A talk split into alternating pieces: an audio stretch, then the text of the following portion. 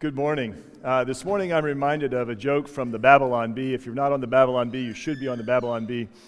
But it was talking about the praise and worship experience and the sermon experience, and they said basically, we had a great time until this guy stood up and talked for 20 minutes. It was a total buzzkill. So I hope that this morning we don't have a buzzkill today, but rather I am excited about the opportunity we have to look at, at something um, that is, I believe, se- it's very simple and yet very central to um, our faith, and it's very central to the New Testament and, as, and also to the Old Testament. We're going to continue uh, the series in Romans. So, um, two weeks ago, Joe preached uh, from the first half of Romans 13. He talked about uh, our response to civil government, and um, he called that a higher authority. Uh, we could title today's message a higher law, if you will, or a subtitle could be Love Fulfills the Law. So let's uh, start reading in Romans 13, uh, starting in verse 8. Romans 13, 8, ESV. Owe no one anything except to love each other, for the one who loves another has fulfilled the law. For the commandments, you shall not commit adultery. You shall not murder. You shall not steal. You shall not covet. And any other commandment are summed up in this word You shall love your neighbor as yourself. Love does no wrong to a neighbor. Therefore, love is the fulfilling of the law. Verse 11 Besides this, you know the time that the hour has come for you to wake from sleep for salvation is nearer to us now than when we first believed. The night is far gone, the day is at hand. So then, let us cast off the works of darkness and put on the armor of light. Let us walk properly, as in the daytime, not in orgies and drunkenness, not in sexual immorality and sensuality, not in quarreling and jealousy, but put on the Lord Jesus Christ and make no provision for the flesh to gratify its desires. Shall we pray? Father God, I thank you for your word. I thank you for the opportunity we have to look into your word together. I pray that you would help us not to say anything that would be contrary to your will and to your word, and that you would help us to block out the distractions of the week behind us and the week ahead of us and to focus on what you're trying to tell us this morning. In Jesus' name. So, I have four things we'd like to do today. I'd like to show you that the law of love, or love your neighbor, is central to the Old Testament and the New Testament scripture.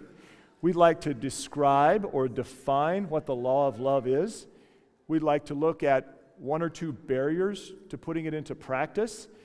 And I'd like to finally look at a short time looking at a new era of putting on the Lord Jesus Christ, or what does it mean to put on the Lord Jesus Christ.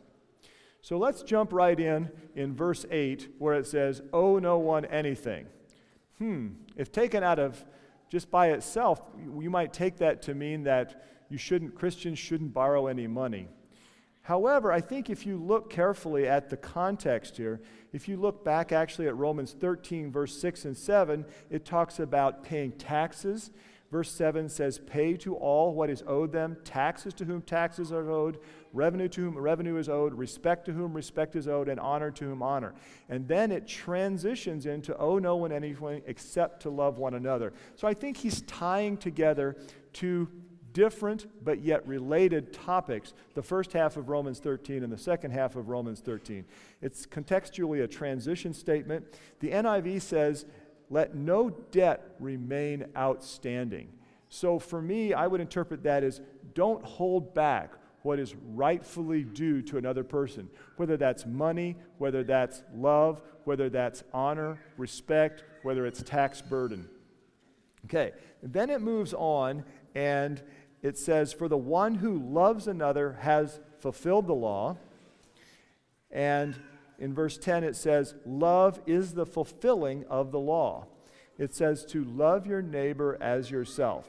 And This is not the only time in the Bible that this is mentioned. I think you, you all know your Bibles well enough to know that this shows up a lot of different other places as well.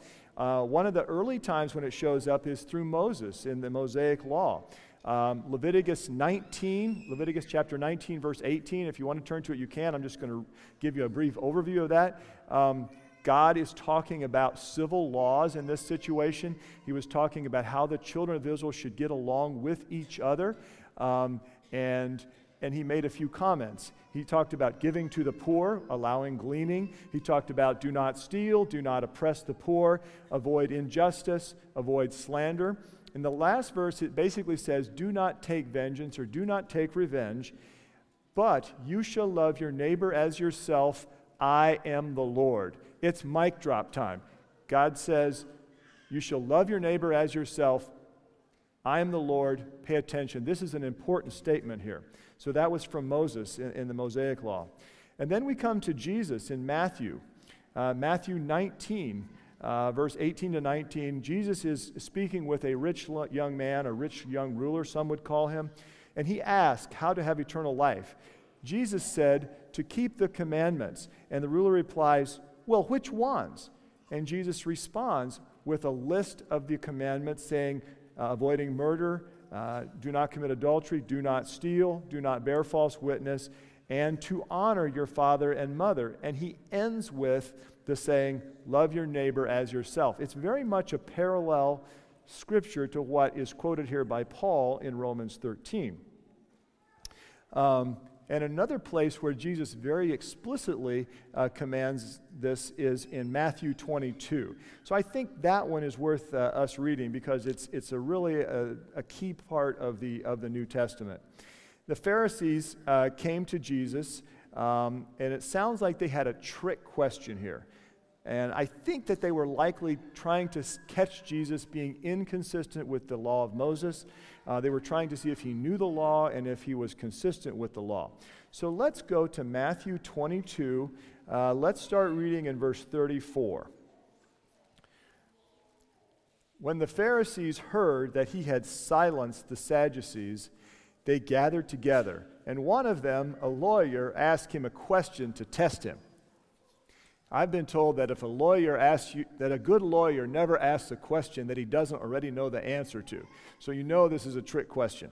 So the lawyer asked him a question to test him Teacher, which is the great commandment in the law? And he said to him, You shall love the Lord your God with all your heart, with all your soul, and with all your mind. This is the great and first commandment. And the second is like it you shall love your neighbor as yourself. On these two commandments depend all the law and the prophets.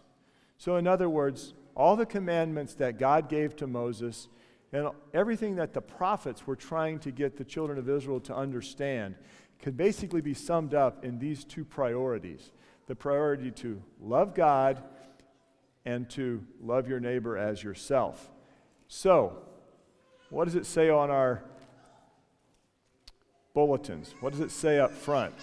What is the first two statements in our purpose for Christian Life Mennonite Church? Is love God, love people, and make disciples. Those first two statements come directly out of, of Christ's teaching in Matthew 22 and, and other parts of the, of the Bible. So essentially, the essence of what the New Testament message is to love God and then to love people as yourselves. Um, so we're reading in Romans, they're obviously written by Paul. Paul also uh, says this again in the letter to the Galatians. Galatians 5, verse 13 and 14. And I'll just read it for you. For you were called to freedom, brothers. Only do not use your freedom as an opportunity for the flesh, but through love serve one another. For the whole law is fulfilled in one word you shall love your neighbor as yourself. So, I think you can see from the multiplicity of times that this is quoted in the Bible, this is a central uh, theme. This is something that God wants us to understand. Uh, it's, it's an important point for Him. So let's try to understand what the law of love is try to define or describe it. And this is a, this is a big job. Um, but let's try to take these words apart and see if we can understand, in a practical standpoint, what this means uh, to us today. First of all, the law of love, or loving your neighbor as yourself, supersedes religious law, religious rules, and it also supersedes civil rule. You've heard of people saying that someone thinks that they are above the law, they don't have to listen to the law. This is a different kind of above the law. This is living in a plane where our actions and our decisions are so much above the minimum standard of the law or the minimum standard of, of the rules uh, that you might find yourself under in various uh, social environments. James 2 calls loving your neighbor as yourself the royal law according to the scripture. So, first of all, let's, let's take this apart as what is love? Now, we could spend a long time talking about the, the four different definitions of love, and you may have heard those from time to time, and I don't really necessarily want to go into that today. But I think for purposes of today's discussion, we should define love as wishing, wanting, or working for the good of another. Wanting, love is wanting the best for someone else for purposes of our discussion today in, in, in light of this context here. So, who is my neighbor? So, fortunately, the Bible has a good answer for us too about who is my neighbor. And probably many of you are thinking, appropriately, I would add, about the Good Samaritan. Because the Good Samaritan asked that very, the, the Good Samaritan was a parable that was prompted by this very question. The context was, again, a lawyer asking a question that he probably knew the answer to What shall I do to inherit eternal life? Jesus says, What's written in the law? And the lawyer says, You shall love the Lord your God. And he goes on through the commandments and your neighbor as yourself. And the lawyer says, trying to justify himself, this is from Luke 10, trying to justify myself, himself says, Who is my neighbor? And I think you all probably know the story pretty well about the Good Samaritan. Uh, it involves a priest, a Levite, and a, a Samaritan, someone who was looked down upon. He was from a slightly different cultural and religious background, um, and how they responded to a person in need. And without going through the whole uh, passage, I think we need to remember that our neighbor is someone that we come in contact with. It could be a lot of contact, it could be close contact. It may not be very often, it may be distant contact or just infrequent contact. It might be people that you don't like very much, people that are not naturally lovable, people that are harsh, or people that are, are mean and dirty, or people that are from different religious or cultural backgrounds. Um, but they're still our neighbor, according to the Good Samaritan principle. The law of love is based on, importantly, doing what is right for my fellow persons, for my fellow man, for my fellow persons. And it is far more than a prohibited list of things that you can't do. But it's a living reality where we hold every decision and every action to the light of these two questions from Matthew 22. Number one, am I loving the Lord with all my heart, my soul, and my mind? In other words, is this decision that I'm about to make, is this action that I'm about to do, is this going to bring honor to Him, or is it going to bring me in a better relationship with Him? That's question number one. Question number two is Am I loving my neighbor as myself? Is this action going to show love to my neighbor? Is it going to be good for my neighbor? And we can define good in a lot of different ways. It can be physical good, it can be not stealing from them, it can be giving things, uh, it can be giving comfort, it can be emotional good, which would be affection, comfort, um, various different emotional goods. And it could also be spiritual good. So we have multiple levels of good that we can do to other people. Now, spiritual good is things that would benefit the person's spirit long term. And ultimately, we would think that ultimately that has to do with their relationship with Jesus Christ and their relationship with God. Um, and we can think of short term benefits, intermediate or long term benefits, and we can talk about eternal benefits to other people. So if you think about physical, emotional, and spiritual benefits in terms of short term, intermediate, and eternal benefits, then we start to realize that the highest love or the highest love that we can show to another person is to show interest in their spiritual well being long term, right? If we can do something that ministers to their spirit and helps them to understand who God really is and God's love for them, and that they can come into relationship with them, that is ultimately the best good that we can do for another person. So, when I love my neighbor as myself, does it not mean that I want my neighbor to have that relationship with Jesus Christ that I'm experiencing in my life right now?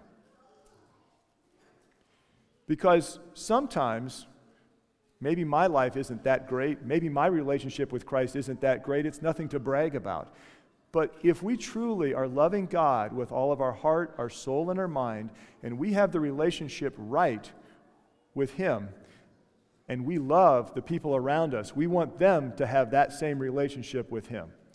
And so ultimately, I think the ultimate love for neighbor is a is a, is a concern for their spiritual health long term, eternally.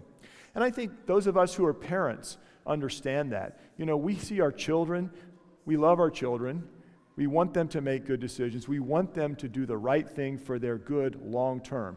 Yes, we want their physical health, we want their emotional health, but as Christian parents, the thing that you want more than anything else is that they have a relationship with Jesus Christ. So Sometimes it takes tough love, to be honest, to tell people things that they don't want to hear, to tell people that you're making a bad decision, perhaps. But if we love them, are we willing to tell them, I think you're making a bad decision? Think about it another way. The world that we live in, it's not popular to speak the truth sometimes. The truth is sometimes um, not politically correct but remembering to speak the truth in love. So if we do this, if this is our ethos that we have, we're loving Christ first and we're loving our neighbor as ourselves, then the question of, am I going to get in trouble about this?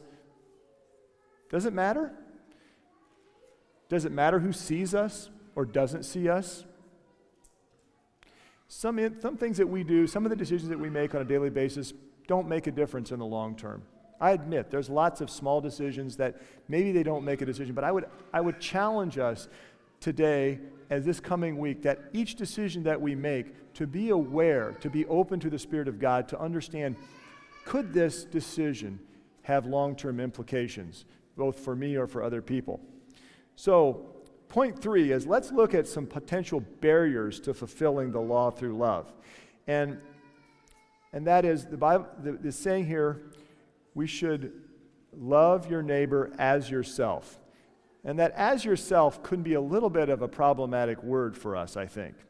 And I think Paul is assuming here that we all have an instinct of self preservation and that we're going to do what's right for ourselves. It's a reasonable assumption. But there's a couple things that can be barriers here, and one of them is selfishness probably the biggest barrier to loving others as you love yourself is selfishness. And I admit, I'm selfish. We're all selfish. Um, I get frustrated when my needs are not met or my needs are not or my wants are not even considered in a, in a situation and it's easier for me to become angry or to become selfish about things oxford dictionary says that selfishness is lacking consideration for others concerned chiefly with one's own personal profit or pleasure. So basically, it's saying my needs are more important than your needs. And loving your neighbor as yourself, it doesn't say loving him better than yourself or worse than yourself, it just says as yourself. So I have to assume that selfishness is a major barrier for us. And the other barrier that I think is that we sometimes lose sight of how God looks at us. And so I think in order to love our neighbor as ourselves, it may help us to have an understanding of how, how God looks at us. And, you know, I think we have to remember that God created us uniquely in His image. He designed us for relationship with Him. We are fallen because of sin. We have a sin nature. Christ died on the cross for our sins to restore that relationship uh, with Him again, and that we are in a father child relationship. So, when we're in a father child relationship, we understand that God wants the best for us, but He wants the best for us eternally and spiritually. Not always is it going to come out as physical blessings or or emotional blessings all the time. There can be struggles, life can be hard, there can be pain, emotional, physical pain. But ultimately, we are in a father child relationship, and God wants to have relationship with us eternally. So, that's, I think those are key scriptural principles to try to help us to have a proper view of our own selves. Now, just a word here. I think that depression is real. And there are people that have feelings of worthlessness and feelings of self and are tempted to do self harm. And I want to be cautious here because sometimes these feelings may come on because of sins that we commit. Sometimes poor decisions that we make result in us feeling guilt, and that can make a feeling of worthlessness Sometimes depression can be a form of emotional or spiritual anxiety. But I just want to be cautious here that if you have feelings of worthlessness or feelings of self harm, please get help because this is not what God intended for you. And clinical depression is real, and it takes wise counsel, wise counselors, to understand the difference between spiritual warfare, between sin, and depression. And if you're feeling those feelings, please get help.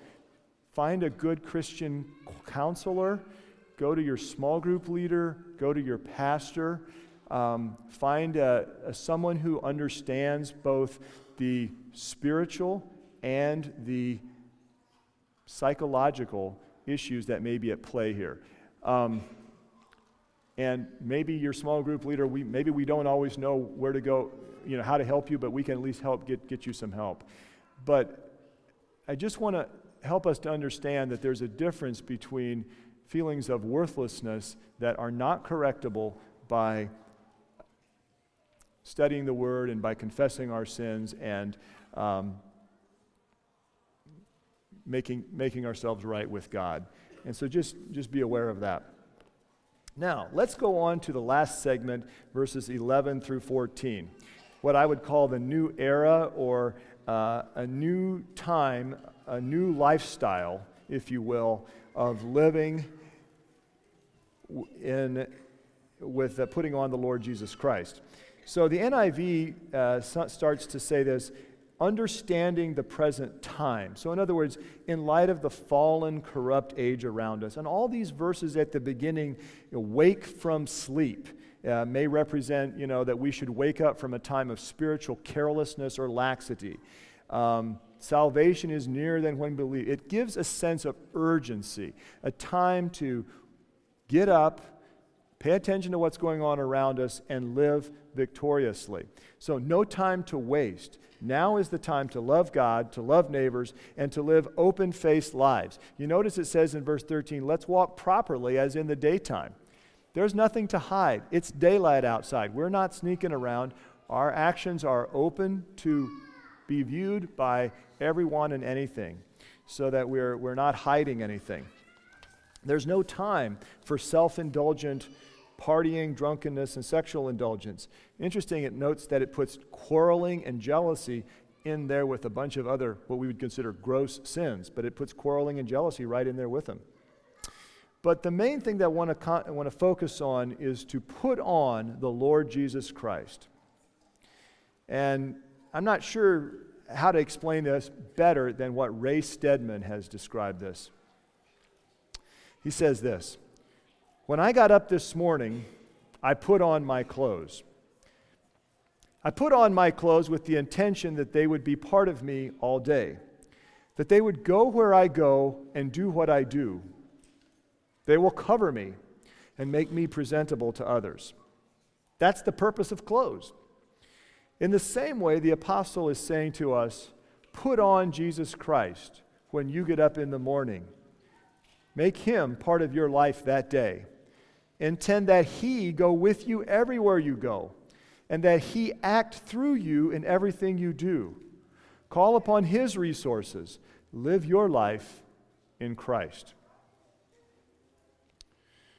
So, in summary, in conclusion, I'd like to go back to our four points. Loving God and loving your neighbor as yourself is the central theme of the New Testament. Number two, we are called to seek the eternal, long term good of others. Number three, a proper view of myself, who I am before God, is essential. Understanding my brokenness, my redemption through Christ. And lastly, put on character qualities and virtues that reflect who Jesus is so that the world around you can see Christ for who he really is. Let's just stand for a word of closing prayer.